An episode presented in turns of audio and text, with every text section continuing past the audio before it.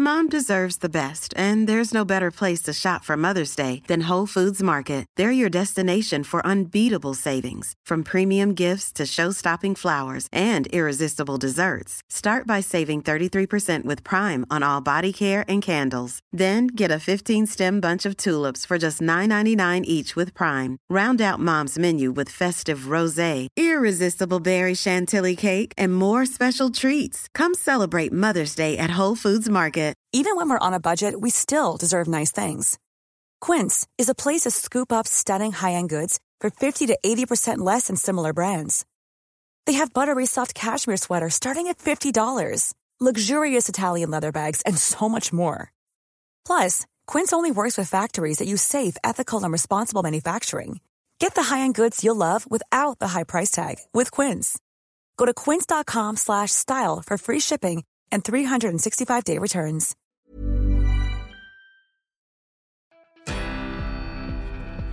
Back in 2012, I had the privilege to sit down with legendary football manager Tommy Docherty for Talksport's My Sporting Life series. Tommy made his name as a player, most notably with Preston North End, where he made over 300 appearances, as well as representing Arsenal and Celtic in those playing days. He also won international honours with Scotland, captaining his country, as well as being a member of the squads that went to both the 1954 and 1958 World Cups. But it's his 28 year career as a manager that most people remember with a special fondness. In particular, his spells in charge of Chelsea and Manchester United, where he built young, exciting, vibrant sides that both went on to win major honours. Thomas Henderson Docherty was born on the 24th of August in 1928 in the Gorbals in Glasgow. I started our interview by asking about his upbringing in that infamous location. Yes, it was it was rough, but no no different. I don't think from the East End of London or the East End of most cities. Uh, at the end of the day, it's uh, not the place, it's the people that actually matter.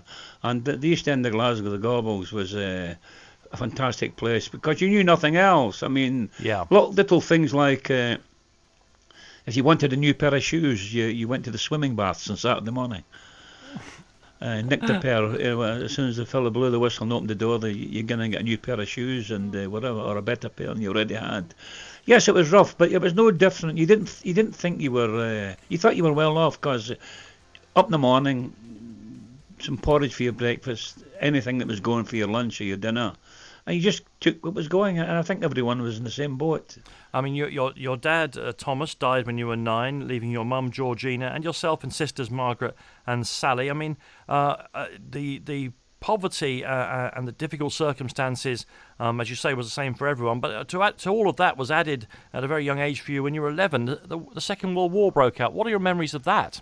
Uh, my memories of the Second World War were uh, when we got evacuated from Glasgow and we went to a place called uh, Stirling. Right. And we went on a Sunday and we came home on the Monday. Uh, my mom that wasn't very good. no, well, my mother said if we're going to get bombed, we'll get bombed in our own house in Glasgow, not not in uh, Stirlingshire. And uh, she, where she got the money from, I don't know, but she got a taxi and took us back home to where we'd left the day before, and we stayed there until uh, during the war and, and, and well after the war actually. I mean, we're, we're well aware of you know because we see endless documentaries about it about what the population of London went through yeah. uh, during the war. Um, what, what, was it like in Glasgow? I mean, as a as a, as a, a, teen, a young teenager, did you actually live pretty much normally, or was it not like that? You just got on with it actually. Um, uh, it was as simple as that actually, because uh, everyone was in the same boat. Uh, you had your gas mask, which you took to school with you, and and uh, periods of the day you to get it out and put it on just as a preliminary measure. So when anything, God forbid, did happen, you knew how to get it on as quickly as you possibly could. But everyone seemed to be in the same boat, and of course the bombing of the Clydebank shipyards, which was quite near us as well, which which was dreadful actually. But uh, you just got on with it. It was as simple as that actually. And of course I left school at uh, uh, special dispensation. I left school at uh, 12 years of age and I got a job uh, delivering groceries uh, uh, in the afternoons. And what, what, sorry, why were you allowed to leave school at 12? Because my, my, my mother was a, a widow. Aha. Uh-huh. And we got, she got a special dispensation where I could go out and earn a few shillings more than I would have done. I take it that uh, um, with the Irish connection in your family, that you were a supporter of Glasgow Celtic. Yeah, well, I was born. You know, it was a situation where if you were a Catholic boy, yeah, you supported Glasgow Celtic if you're a Protestant lad or a non-Catholic lad, you supported Glasgow Rangers, and that was the situation in, in, in Glasgow at the time, and uh, it always has, always was, but not now, of course. Did you did you get to see the Celtic team of the time? Well, I used to get out of school uh, on if they were playing uh, midweek uh, Wednesday occasionally, and uh, we used to go to school at three o'clock. Run down to Parkhead, Paradise as we called it, Mhm. Celtic Park. They opened the gates 20 minutes from the end to let people out. And when they let those people out, we ran in and got the last 20 minutes, and they were my boyhood heroes. Absolutely, and, and uh, this is going to be incredible to people listening to your voice now, Tommy. And I must say thank you very much. You are, with with all due respect, the oldest person who's done My Sporting Life for us, and so we're talking about things that people will no longer even recognise. For instance, suddenly after the Second World War ended, you're you're in your late teens, you're a talented footballer, and you have to do national service, and you join the army for two years. Well, I didn't join the army. I, I didn't have a choice actually. I was Yeah, c- yeah, the c- army joined you, didn't Yeah, it? That's right. And I had a choice of uh, being a Bevin boy, because at the time I was working for Beatty's Bakery, uh, uh, driving a horse and uh, delivering bread to various shops. And uh, ironical enough, over in Copland Road at Ibrox Park, uh, where Rangers ground is, I used to del- deliver the bread to the, the shops in there and all over Glasgow. And uh, they were fantastic times actually, and of course always been a Glasgow Celtic lad uh, as, as well from since, since I can remember actually. Uh, it was fantastic and uh, You- great great days. You joined the Highland um, uh, Light uh, Infantry, if I got that right, um, and in fact, you served your national ser- your national service, not just lounging around on your backside uh, here and here, but you actually went to Palestine as the as the fighting was starting. Yeah, well, what happened actually, as I said, I had the choice of being a Bevin boy or in the army, and I thought, there's no way I'm going down the pit. So uh, I, I, Don't blame I, you. I, I, I was called up. I didn't join it. I was just conscripted into the army, and I did uh, six weeks at uh, Whittington Barracks in Lichfield uh, there. And after six weeks there, I uh, was posted to Redford Barracks in Edinburgh, where I did the three months in, uh, in Edinburgh uh, with HLI, uh, Highland Light Infantry. And uh, we got a call one morning about two in the morning, and uh, into, into trucks, drove all the way to Southampton. Next thing we knew, we were on a ship and we were heading for Palestine.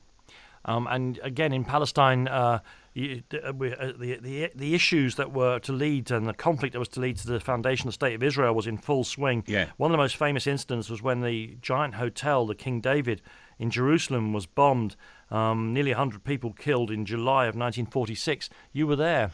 Yeah, I, fortunately for me, as I say, I was in the right side of the hotel when it blew, was blown up, and uh, we thank God we were okay. But we we lost some nice lads actually at that particular time. I mean, how close were you to being killed, Tommy? Do you think? Who knows? Uh, you know, uh, what, five minutes, maybe 500 yards. I'm Danny Kelly. This is Talk Sport, and you're listening to a special edition of My Sporting Life, featuring former Chelsea, Manchester United, and Scotland manager Tommy Docherty. By July of 1948, you had completed your national service and shortly after joined boyhood hero Celtic. Explain how that came about. At the time in Palestine, we one of our officers out there was a fellow called Adam Little, uh, Glasgow Rangers midfield player, a wing half, and he was a medical man out there and a lovely, lovely person actually. And he, I, played for the battalion team, uh, the, the first div in Palestine, and that's all I did. I did very little army work really. I was playing football and sports and running all the time, and he recommended me to uh, to Glasgow Celtic. And and you and I, I I understand that when you got home, there were uh, a variety of people after you um, wanting to sign you. Um, Burnley, Everton, Manchester United. Uh, but obviously, as a, as a- as a Celtic fan, it- there was no choice for you, was it? It had to be. It had to be Parkhead. Oh, it was a no-brainer. Yeah, it's, it's definitely Celtic Park. You know, paradise. Hail, hail the boys. Actually, What's what, what kind of a club was Celtic in those days? Because I think uh, they'd gone a long time since they'd won anything, hadn't they? Yeah, I think the last thing they won was the Empire Exhibition Cup in 1939 when Johnny Cra- uh, Johnny Crum scored the goal, and the team that day was uh, Kenny Mahogan Morris and Geaton's Lions and Patterson, Delaney, McDonald, Crum Divers and Murphy. Great side, and that's I can remember that. And so, so you, you, you joined Celtic. You make your first team debut, uh, hooray, on, in August of '48 against Glasgow Rangers. What do you remember uh, of the pride of, of joining uh, and, and playing against uh, Rangers in your first big game? Well, I played at Aberdeen on the Friday night for the Ah, reserves at mhm. Pittodrie, and of course the, there was an injury or an illness or something, and I was asked to play outside right for uh, uh, Celtic at, at at Ibrox Park, Glasgow, and uh, of course I was just coming back from Palestine. I thought uh, the beautiful tan and whatnot. I thought I'd come from somewhere else actually, and uh, I got a bit of abuse that day uh, from the Rangers supporters, as you always did, and vice versa. The Celtic supporters gave them a lot of abuse as well. But uh, it was a bit of a shock to play in a position I'd never played in my life actually, outside right. You, having joined your boyhood club, Yeah. um, uh, it, it didn't really work out insofar as that within a year and a bit, you were on your way. Um, November 1949 was a big time for you. You set, Yeah. a, to set a date to get married with uh, a girl you'd met called Agnes, and more importantly, um, and sorry, as importantly, I guess you'd have to say, um, you leave Glasgow Celtic for Preston North End. Why? Why? Why was that? Why, how did that come about? Well, it was a strange situation because uh, uh, those particular days, the, the, the, with the home internationals, uh, Scotland, England, Ireland, Wales, and we had a wonderful player called Bobby Evans, a red-headed lad playing midfield in my position, or I played in his position, whichever way you want to look at it. At Celtic, yeah. Yeah, Celtic. And of course, the game, the, internationals were played on a Saturday, so the league programme still went on. And when Bobby was playing for Scotland, I got my opportunity to play for Glasgow Celtic. And that's the reason I played only three games that year because the home internationals was three matches. Bobby played, and then while he was playing with me, I played for Celtic. And of course, I didn't really get the opportunity. And all of a sudden, I was playing at uh, Greenock Morton at Cappielow, uh, and I, I got spotted by James Taylor, the president of uh, Press North End, and he signed me for three thousand pounds from uh, from Glasgow Celtic. And, the only reason I went was I was uh, about to get married, and I, they were giving me a club house uh, with a rent of twenty five shillings a week. Yeah, so you actually do get married to Agnes, and you're Yeah. brought into Preston to replace Bill Shankly, Yeah. um, no less. And you make your uh, Preston debut after get, spending a few days in the reserves to get acclimatised to English football. You you make your debut on Christmas Eve in 1949 Mm-hmm. um, at Elland Road, Leeds. What kind of club was Preston when you got there? I don't know. I never even heard of Tom Finney when I got there, believe it or not. Really? I just got told I was being transferred and there was nothing I could do about it. Those were the days when uh, you couldn't leave the club, but the club could get rid of you or sell you on if you if you wanted to. And the fee was 3,000 quid. And I did well. I got about 250 pounds out of that, which was a lot of money in those days, actually. And the next thing I knew, I arrived at Preston, and uh, fortunately for me, the, the trainer was a Scots gentleman called Jimmy Milne his Gordon's da, uh, father. He was a trainer and he was a terrific fellow, and he helped us a tremendous amount. And introduced me to Tom Finney, who's now Sir Tom. What's um, amazing, of course, is that in those days a team could come out of the second layer of English football and very quickly establish itself as a top power. As I say, you were promoted in 1951, and then just two years later, um, in one of the closest t- league title races of all time, you're runners up to Arsenal. But it really was extraordinarily close, wasn't it? Point nothing, they never go. I mean, I should explain to the teenagers listening that it's not what this is before goal difference. It was goal average, where Yeah, they, that's they you right. divided your goals scored by your goals against. You and Arsenal finished level on points, Yeah. and so they had got a couple of extra goals somewhere on the line. Again, Burnley at uh, Highbury. And uh, what, tell me about that season and what it felt to be so close to winning the title, Tommy. Well, you, I mean, you, didn't think about. Uh, all you thought about was winning each game rather than winning the title. And you knew that if you won each game, you, you were going to be there or thereabouts, and you were in the the, the next the top division. And uh, we had a good side, and we played uh, we played tremendous football. We played. Uh, with the exception of Sir Tom Finney, we played uh, tiki-taki football, two-touch football, and we no matter where we went, it was a, I think it was a mixture of Scottish players and English players and one or two Irish players. We uh, we were very very attractive and great to watch. Do you uh, look back now with any regret at not having uh, got those couple of extra goals that would have given you the title? Well, being a midfield player, you, and then you didn't think about that because the, the, the manager we had at Preston at the time called Cliff Britton, he was very defensive minded, and if you crossed the halfway line, he, he said your your job is to stop the opposition from playing, not you uh, creating stuff for us. Leave that to uh, Tom Finney, and that, the, the, the, the, the amazing thing about me was he used to say, he said to me twice, and I told him he got lost actually. He said, if Tom Finney had uh, trained harder, he'd, have, he'd been a better player. I Wow. couldn't, I couldn't believe it, you know. Uh, Uh, well, uh, from what I've heard, because I never saw the great man play, he could he could hardly have been a better player. So it doesn't seem very likely. Um, maybe maybe Messi. Maybe uh, you think as good as Messi? As good, Oh as good no, as that? Messi's as good as him. Oh right, okay, good. Um, in total, you played nine years at Preston North End, over 325 games for them. Why did you eventually decide to leave, Tommy? Well, uh, I didn't decide to leave. Uh, what happened was uh, I always wanted, believe it or not, when I finished playing football, I wanted to have our own and use agents and tobacco in the shop. And there was one for sale opposite Deepdale, right opposite the ground. Right. And it was going for about 400 quid. And I was due, I was my last year at, at, at uh, I was 10 years, coming up for 10 years at Preston. Yeah. And I was due, I was due a benefit in those days. Testimonial, yeah. They called it a testimonial, but it was a benefit. Yes. And you got 750, a thousand pounds after 10 years for being, uh, if the opinion of the, the directors, you were a loyal player and loyal servant. And I asked for a loan of 300 pounds to buy the shop across from Deepdale to make sure when I finished playing, things would be okay. And the manager was a bit dogmatic, and he says, "No, the, the board won't allow it." They didn't even put it to the board. So I said, "Well, if you think that highly of me, there's no point in hanging about here much longer." So I asked for a transfer, and uh, it was granted. I'm Danny Kelly. This is Talk Sport, and you're listening to a special edition of My Sporting Life, featuring former Chelsea, Manchester United, and Scotland manager Tommy Docherty. During Tommy's playing career, he got 25 caps for Scotland. I asked him if he felt he should have got more. No, not particularly. I, probably get picked sometimes when I shouldn't have done. When I wasn't probably playing uh, particularly well for my club, because in those days uh, they didn't have a manager. Uh, they had uh, they called them selectors. Right. And I was playing for Preston, as you said, 10 years.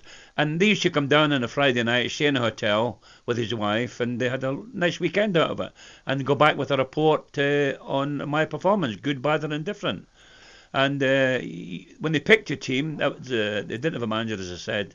The selectors picked a team, and you would get the paper on the following Thursday, and you could tell by the newspaper whether you were selected for Scotland or not. You, you didn't get a letter of notification. You just you had to look up the squad in the newspapers. And then at the end you get a notification about a week later. Yeah, And if it, if it didn't have a manager, who decided how the team would play? Who gave the team talk at half time? What happened? the trainer, Aha. uh, a gentleman called Dawson Walker, who used to be uh, the physiotherapist for Clyde Football Club.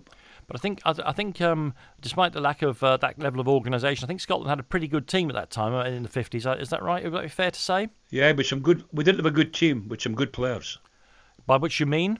Uh, there was no organisation because we didn't have a manager.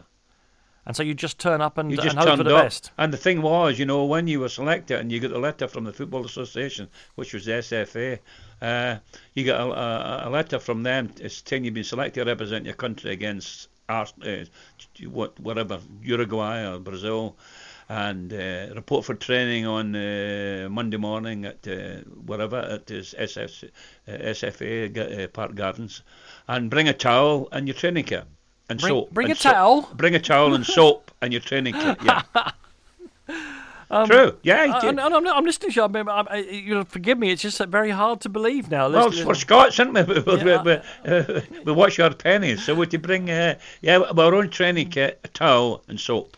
Uh, was the I mean, we all know that the, the rivalry between England and Scotland, which is a shame that it's been ra- allowed to peter out really because of the lack of the home internationals. How how intense was that rivalry at football in the fifties? Ah, terrific. I mean, I think the home internationals was fantastic because it kept everyone going, actually. And if you played at Wembley for Scotland again, Eng- England at Wembley, uh, after the game, the supporters used to save up their the, the, the spare cash for two years' time when the game would be played at Hampden.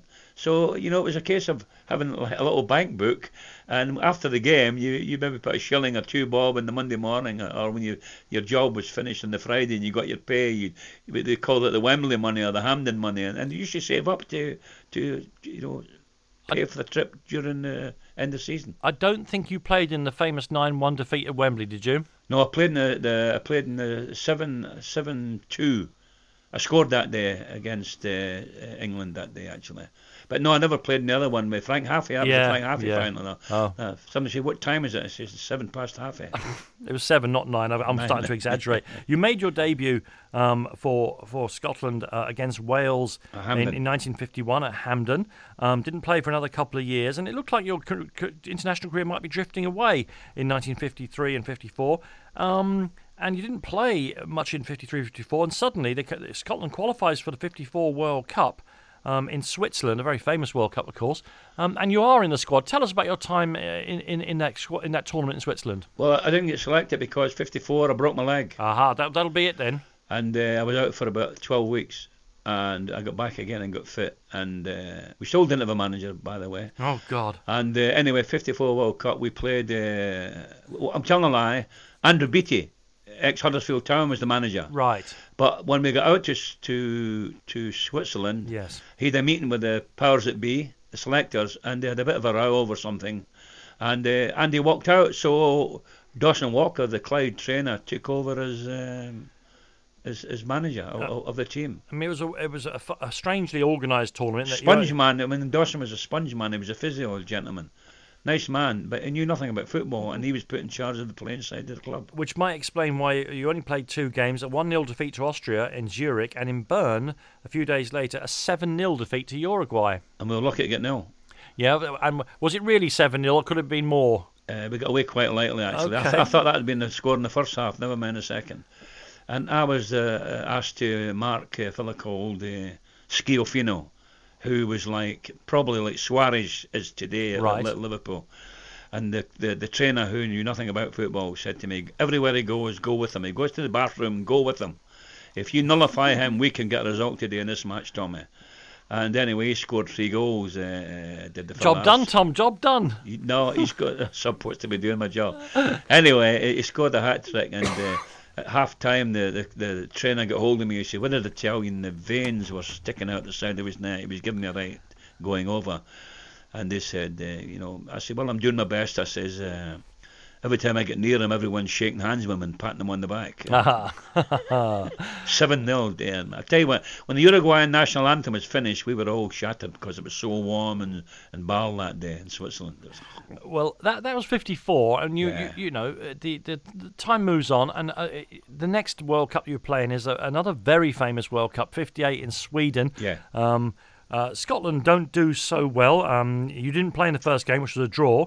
Um, then then they, they lost to that was against Yugoslavia. Then they lost to Paraguay and France, and which meant that Scotland had gone out. But the players were then given tickets, and you kind of stayed and watched the rest of the tournament as as, as a fan, yeah. Yeah, that's right. Which because it because it was an amazing tournament for for Great Britain because all four of the sides uh, from these islands were in the finals. Um, England went out the group stages as did Scotland. Wales and Northern Ireland reached the quarterfinals, and you watched the emergence of a 17 year old called Pele. That's right. But also that uh, particular time, um, uh, Wales went to the semi-finals. Right. I think it was John Charles, Ivor Allchurch, people like that. And the coach was a gentleman called Jimmy Murphy, God rest his soul, who I later caught up with at Old Trafford, who took over some Samat after the Munich air crash. And he was a wonderful, wonderful man and never got half the credit that he should have done for the job that he did at Old Trafford. Lovely, lovely man, and he, he did a great job for Wales and did some great players. I mean, and as you as I say, uh, Brazil won the final, I think five two against the host Sweden Yeah. with the 17 year old Pele. I mean, Yeah. had we had you ever seen a player like him before? Did you know he was going to become the player that, that many people believe to be the greatest ever to lace up boots? No, not particular. Not at that. Not at 17 years. No, you couldn't see that, no. You couldn't. You couldn't foresee that at all. But he he, he, he justified everything they said about him actually. Because I've always said, and to this day, Finney's the best player I've ever seen. Well, I mean, of course, you played with him, and so Ten- you're, ten you're, in a years, posi- you're in a position to judge, aren't And, you? And a bit biased, of course, I might add as well. But Sir Tom was a different class actually. But Pele was like uh, the Messi of today. You can only talk about the Yes. present time. yes. And Pele was like the Messi of today. There's some great players, Brazil. And that, so that, that was towards the end of your of Scotland career. You played a few more games, um, including um, uh, your last game, which I think was a one 0 defeat to uh, England in April of '59. But by the time we, we, we talked about, you'd uh, left Preston North End Yeah. and gone to Arsenal. That's right. Um, what kind of club was Arsenal in those days, Tom? Well, I was uh, doing my coaching badge in the latter year at Preston North End because I wanted, I had plans if I, if I could, I'd like to stay in the game in the coaching uh, capacity. Right. And Ron Greenwood was, God rest his soul, was fantastic to me. He he helped me tremendously to get through my coaching badge and the way that he felt the game should be played. And he was a wonderful coach, Ron. And uh, I was at Lilleshall and he said to me, uh, yeah, he chatted me up actually. He says, uh, do, do, do you fancy coming to Arsenal? I said, cool, not half. Because after the way I'd been treated with Preston, with Yeah. the, the Ben the testimonial, uh, I felt a bit soured actually, maybe wrongly. And anyway, before you could see Jack Robinson, Arsenal offered fifty thousand pound for me. and you were there, and you. Uh, you, you, this is this is called coming towards the end of your playing career, and you mentioned there about learning to coach and all the rest of it. Yeah. So during your three years at Arsenal, where you make nearly hundred appearances for the club, were you always thinking about uh, one day I'd like to be, and what you eventually become most remembered for, about coaching and a manager? Yeah, very much so. Ron Greenwood, as I said, even uh, he was a staff coach at, at Lilleshall, and when, of course, we got transferred to Arsenal, he was very instrumental in um, uh, shading my ways now the game should be played and how the, the coaching side of the game should be carried out, and he was absolutely incredible help to me. And uh, so at the end of that, in February 1961, as I say, three years at Arsenal, um, you know, I can't ask you how they got on because at those days, it's hard to remember now, they were kind of a mid-table club at the Arsenal. Yeah, we, we went, uh, probably our best was about fourth. We went to about fourth, I yeah. think, in the league, actually. And then you, you got an opportunity to go to Chelsea um, as a player coach uh, under Ted Drake. Yeah and uh, that was something obviously you couldn't you couldn't pass up because you knew it was time for you to start uh, looking after the team rather than just be part of the team. Yeah, that's true. it's an amazing situation actually because uh, Ron Greenwood told me that Chelsea were looking for a coach, and uh, would have been interested. I said yes, I would be actually uh, when I finished playing, and. Uh, he, he, Joe Mears was the Chelsea chairman at the time, who was also chairman of the Football Association. Right. So he asked me to go over for an interview for, on the coaching side of the, uh, of the club. And then in the boardroom, and, and uh, the four directors were sitting there with Mr. Mears. And he, Mr. Mears said to me, Tommy, I know nothing about football, although I am chairman of the Football Association. And my four colleagues here know a damn sight less than I do. I thought I've got a chance here. And uh, Ted Drake said I wasn't his choice uh, uh, as as, uh, as coach for for Chelsea. So I said, well, that's, that's, not very helpful, is it? No, well, it wasn't very encouraging, no. But anyway, to cut a long story short, he, uh, I was appointed uh, uh, first team coach at Stamford Bridge for, for Chelsea well, by, by Mr. Joe Mears over Mr. Drake's head. I might add. Yeah. Well, we'll we'll hear about that conflict in just a little while because uh, it is the start of a journey as a club manager that, as says, has left you yeah. with a legendary and indelible mark in the English game. Next, here on Talksport, we're on My Sporting Life. We'll be looking at your days at Stamford Bridge, where you succeed Ted Drake as manager and go on to build really exciting It's a side that uh, uh, Chelsea fans remember with uh, with extraordinary affection and goes on to challenge for the major honours in the English game. You're listening to My Sporting Life. My guest tonight is the unforgettable and the one and only Tommy Docherty.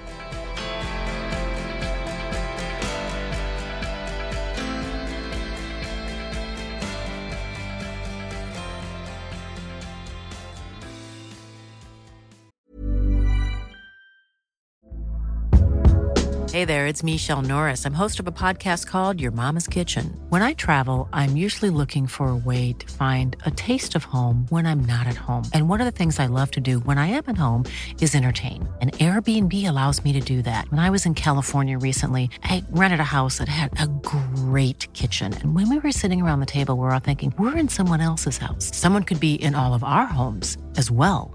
If you have a home, but you're not always at home, you have an Airbnb. Your home might be worth more than you think. Find out how much at airbnb.com/slash host.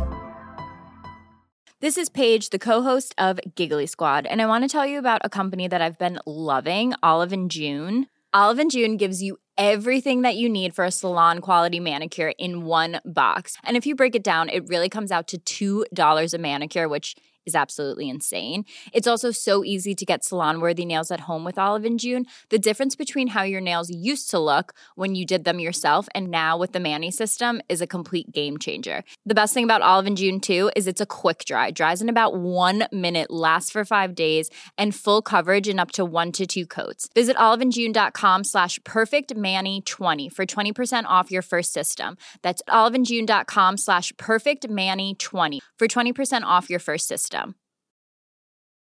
A lot can happen in the next three years. Like a chatbot may be your new best friend. But what won't change? Needing health insurance. United Healthcare Tri Term Medical Plans are available for these changing times. Underwritten by Golden Rule Insurance Company, they offer budget friendly, flexible coverage for people who are in between jobs or missed open enrollment. The plans last nearly three years in some states, with access to a nationwide network of doctors and hospitals. So, for whatever tomorrow brings, United Healthcare Tri Term Medical Plans may be for you. Learn more at uh1.com.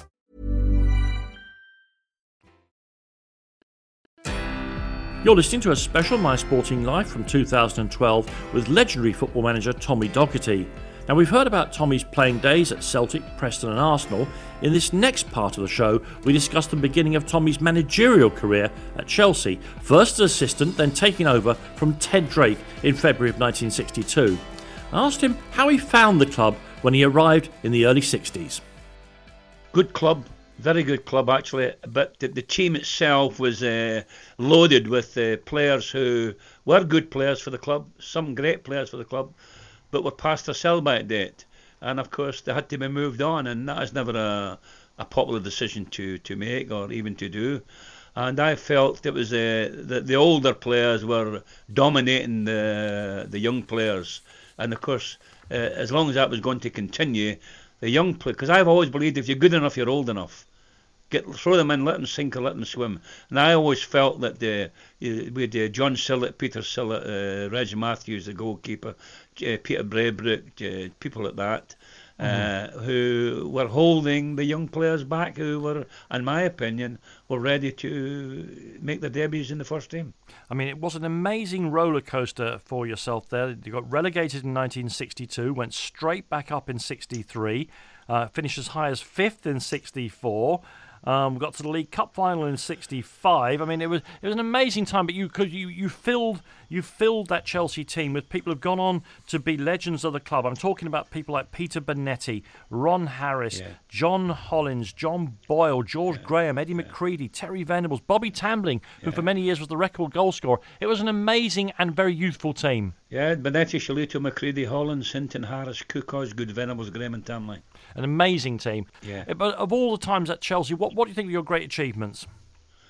Uh, my great achievements was uh, handling uh, as players and professionals, people like uh, Ron Harris and uh, people like that. Uh, my biggest regret maybe would have been uh, we couldn't hold on to Jimmy Greaves, the, the best goal scorer that I've ever seen. I felt that if we could have held on to him instead of transferring him to Inter Milan or AC Milan, we'd have won the championship two or three times the, the club got offered a lot of money, as I as I recall, nearly hundred thousand pounds. And the player, if he wants to go, or was, was it different? Uh, then how, why couldn't you hold on to him?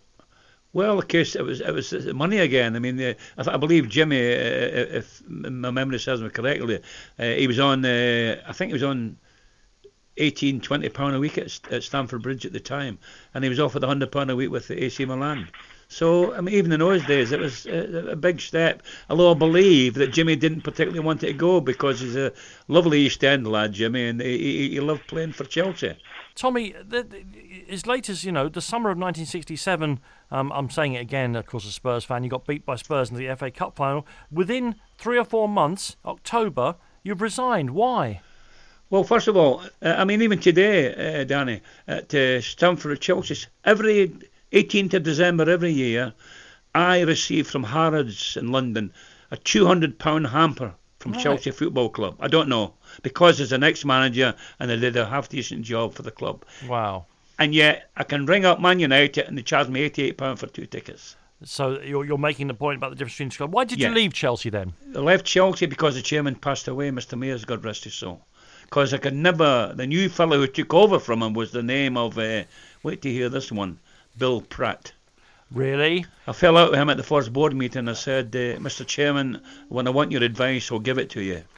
Uh, so that was never going to work, Tom, was uh, it? Not going to work. So I knew, and I always said that to a lot of people. Anything, God forbid, if anything ever happens to the chairman, I'm off.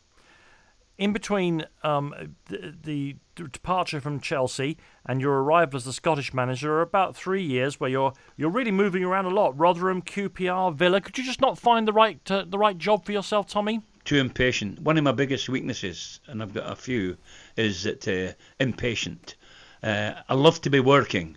I hate to be idle. And when I uh, when I got lost a job, uh, the club sacked me, or I left on my own accord, I couldn't wait to get into another manager's job, and that was one of my, my and still is to this day, to a certain extent, probably one of my biggest weaknesses. In 1971, you became Scotland's national manager. Was that something you always had ambitions for, or uh, was it just chance that you became the boss? Actually, it happened uh, quite by chance. Actually, I was uh, assistant manager to Terry Neill at Hull City. Wow. And uh, I got a call one day from Hugh Nelson, who was the chairman of Arbroath Football Club in Scotland, uh, who I knew very well from my playing days. And uh, he said, We're looking for a manager. W- would you be interested in the job? So I says, Yes, I would actually. So I flew up to Glasgow had an interview and almost immediately was appointed manager on uh, seven thousand pounds a year. The princely sum of seven thousand pounds a year for Scotland. That was quite a lot. Absolutely, and um, uh, the one of the things that you did, I know, was that uh, Bob Wilson, of course, was uh, Arsenal's um, goalkeeper in their double winning side of that year, 1971. Yeah. And he, he, turned out he had Scottish uh, parentage, and you got him into the Scotland uh, squad. And you, you went about looking at, at, the background of players. But uh, this is this is a decade and a half before Jack Charlton started doing it in the Republic of Ireland. Is that fair? Yeah, that's fair. I think. Yeah, Bob was great. I mean, I'd seen him playing obviously for, for for Arsenal. Uh, great player, and a great goalkeeper, a great pro. And uh, of course, at the time, Scotland, we had a lad called Bobby Clark who was form wise in and out. And uh, we were definitely desperate as we are today for a goalkeeper in Scotland. We've never had one, hardly.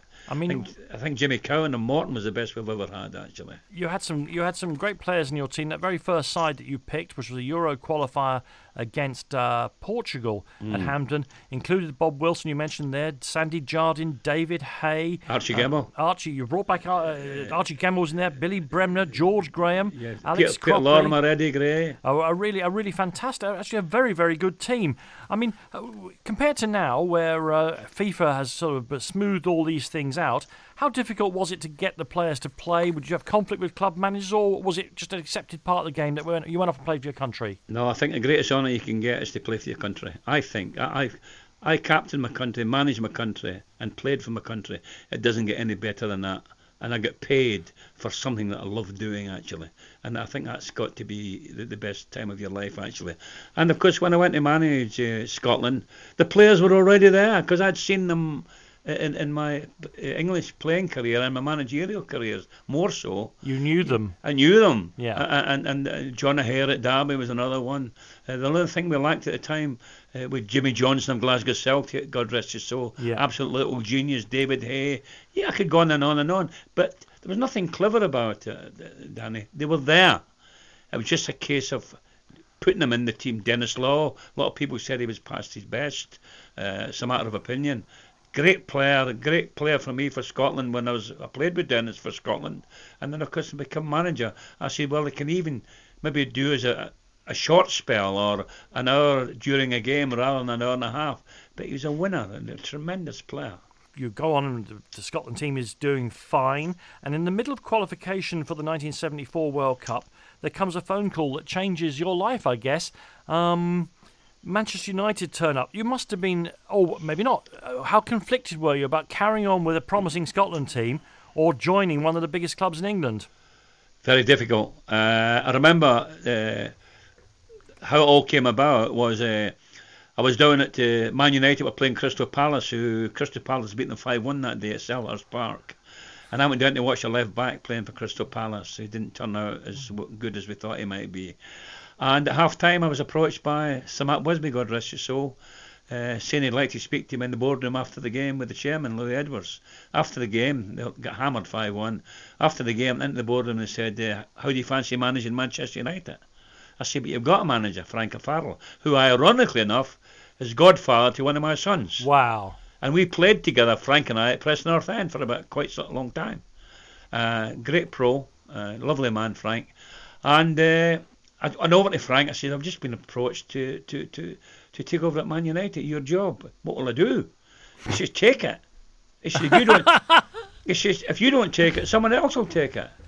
So he must have known his days were numbered. Oh yeah, he, he he he he did actually. And the following Wednesday, uh, he, he he was sacked. And I flew down to. I had to get permission from Willie Allan, who was the secretary at the Scottish Football Association. United had gone about it the right way in approaching the secretary for permission to speak to me, although really I'd been tapped up at, at Selhurst Park.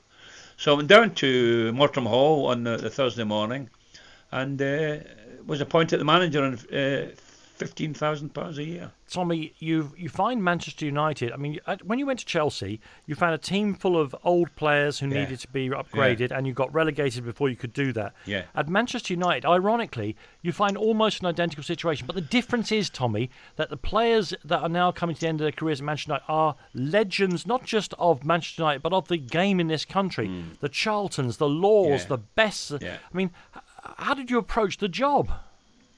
Well, uh, similar to what I, what I did at Shell, I knew, and I will not mean disrespectful here, there was a lot of dead wood at Old Trafford at the time. Bobby Charlton made it very easy for me because he was one of the ones who would have gone. And he asked me for permission to speak to Sir Martin, the chairman, Mr. Edwards, which I gave him obviously.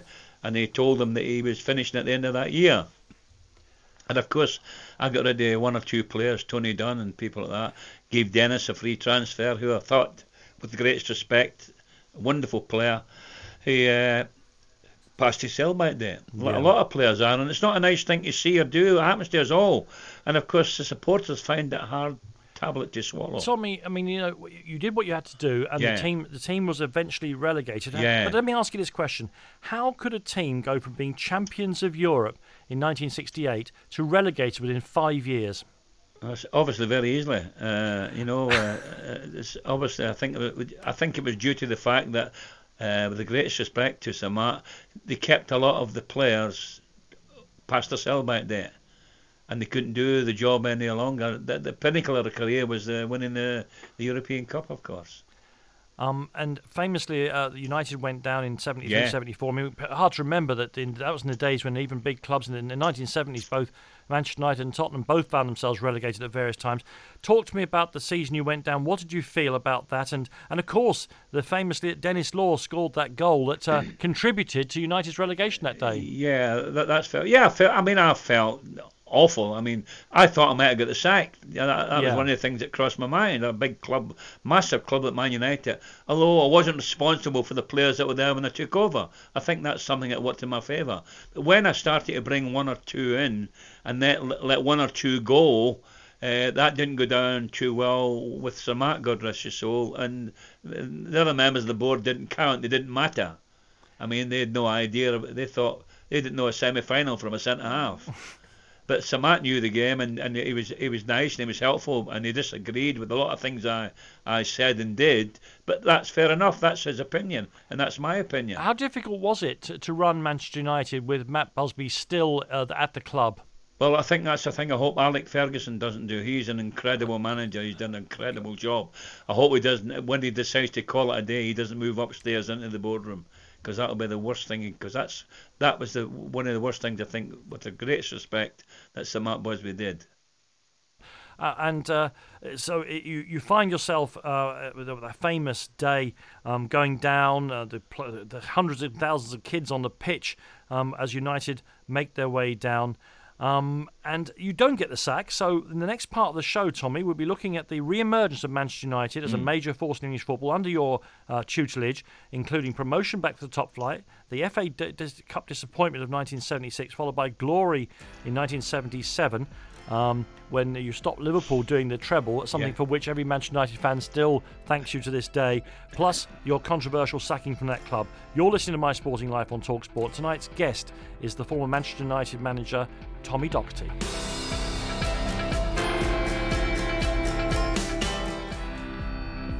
I'm Danny Kelly, this is Talksport, and you're listening to a special edition of My Sporting Life, featuring former Chelsea, Manchester United, and Scotland manager Tommy Docherty. Now, we've already heard about Manchester United's shocking relegation in 1974, and although he feared for his job, the club stuck with him. I asked him if the club's relegation was actually a kind of blessing in disguise.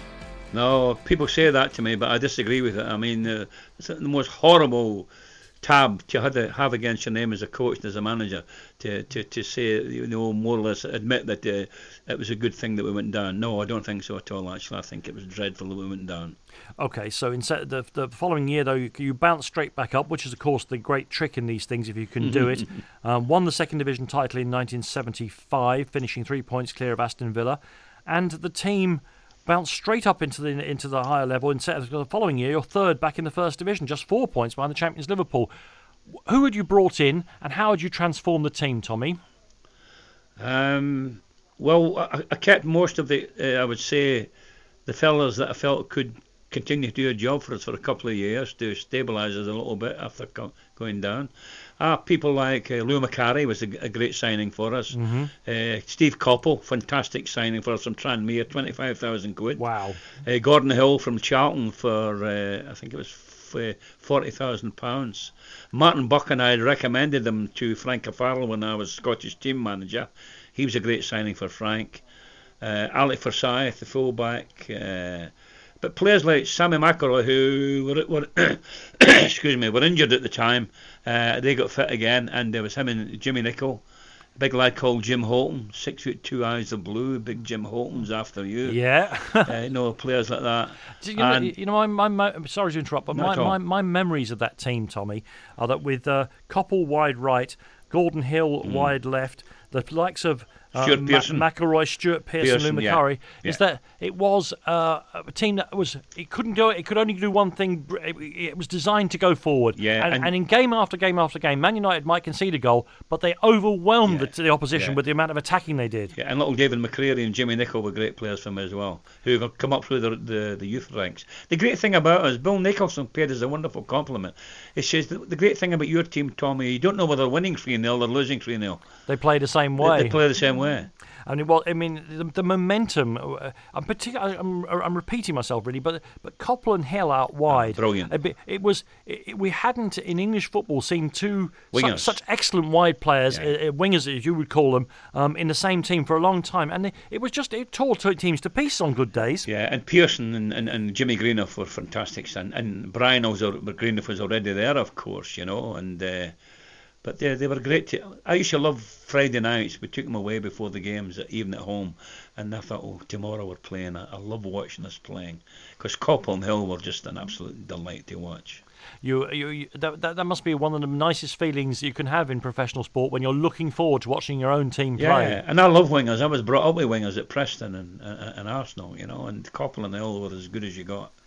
Um, there is some disappointment before we get to the major triumph. In 76, you're third, um, but also reached the FA Cup final. It's one of those cup finals everyone remembers because Manchester United would have been pretty firm favourites. Very much so. Um, and, of course, Southampton were in the second division. Um, and Bobby Stokes, um, a player whose name will, is forever now associated yeah. with that one with that one match. That offside goal we keep talking about every time I see big Lawrie McMenemy. I say that was really offside, you know, Laurie. So, d- d- tell me how the day went for you and what, what your memories are of the game uh, leading up to that winner seven minutes from the end from Bobby Stokes.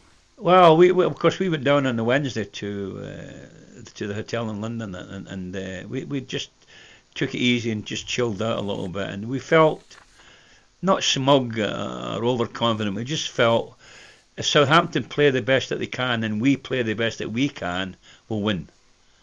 And uh, we didn't and uh, on the day we were beaten by the better side, I might add. And you know something about football. Lawrie McMenemy is a lovely big man, mm-hmm. and it was nice. To, it wasn't nice to get beat, but if you're going to get beat, you don't mind being beat when it's a nice person that beats you. And Southampton Football Club uh, were always a lovely with Ted Bates and people like that. They were always a nice club to go to, and you were welcome and sometimes you get a good hiding and a cup of tea, but sometimes you get nothing at all. But they were, and it was nice to get beat with nice people, if you know what I mean. The, I guess, uh, United now have gone a long time.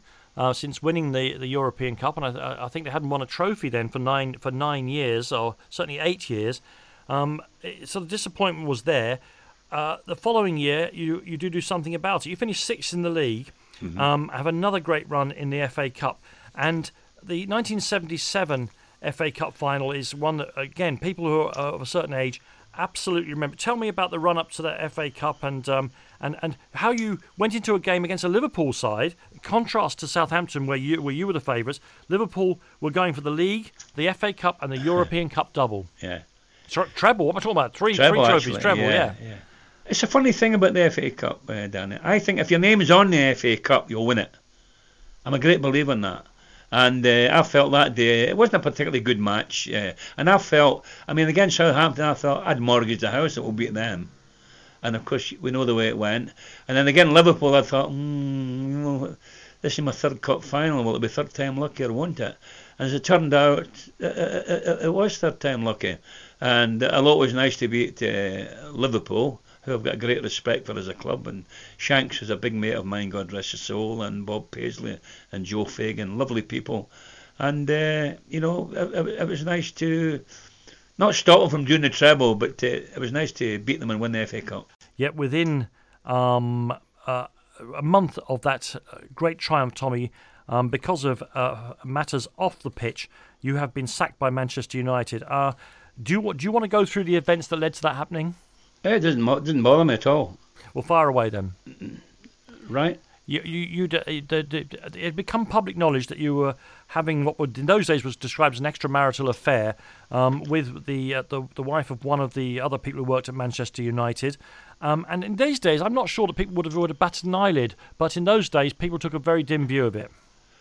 Well, excuse me. Well, I mean, it's one of those situations uh, where um, my uh, Marischal side was uh, not uh, good at all, mm-hmm. Uh, through no fault of uh, my ex-wife, God rest her soul. Yes. who was a nice person. just that the marriage had sort of petered out, so to speak, for the yes. want of a better word. And I only occasionally saw Mary when she came to a function with her husband, this Laurie. Is, this is Mary Brown. Laurie yeah. Brown, who's yeah. who was the physio at Man United. Right. And she came to one or two functions, not a lot, and uh, we got chatting as you do, and we got to know each other, and then things just got, not I wouldn't say got out of hand, but uh, we both saw we had a lot in common with each other. And uh, I asked her out once or twice, and she, she turned it down. And then asked her another few times. She said okay, and we, we went out and saw each other. But it wasn't. Uh, no one knew about it. Well, as far as we were concerned, no one knew about it uh, until I had told the board uh, I was due to sign a new contract, and I told the board before I'd signed it uh, what was happening or what was going on, and uh, that's when it started to roll on a little bit. So you you took upon yourself to tell the board um, what was happening, and what was their reaction? Well, uh, it wasn't good at all actually because uh, I told because I was due to sign this contract, a new contract, and I told them I said, look, I can't sign a new contract because this is a situation between uh, my Marischal problem, uh, Agnes, my ex-wife, and Mary and, uh, and I. And uh, well, I mean, you could see their faces. I mean, they couldn't believe it. Like, and uh, uh, Sir Matt was was obviously very very upset about it, and the rest of the board. I think, in fairness to the rest of the board, they went along with Sir Matt, God rest his soul, and they decided uh, in a very short space of time that uh, uh, we couldn't carry on like that, and I I had to leave the club. What do you feel? What did you feel about that at the time? I felt it was a very difficult situation for the club, uh, even at that time, but uh, I didn't feel that it warranted uh, the sack. I thought I should have been judged on my ability as a coach or as a manager. Uh, but I think there was a lot of intrigue within the club. Uh, there was friends of the board who I used to call them the junior board, who stirred up any problems that. And I think the directors' wives had a, a bit of a say in it as well. They thought it wasn't a good thing. This is what I can gather from inside the club since I left, and uh, they decided that uh, they call it a day. And uh, I was, I was called into a board meeting, and I was told that there'd been uh, relieved of my services. I should make the point to the listeners that uh, this was no fling. That uh, yourself no. and Mary are still very much together. Oh, lovely bit. She's the best thing that's ever happened to me, actually. Um, she is a star. and so, when I ask you the question if you've had any regrets about what happened, your answer will probably be no. I should have done it sooner. Uh, but Mary and I, I mean, she is. I can't find words to explain how I feel about her and what she means to me. Yeah, you've been listening to a special My Sporting Life with Tommy Docherty, and a poignant moment to end the whole thing with uh, Tommy's beautiful tribute uh, to his wife Mary. I'm Danny Kelly. Thanks for listening.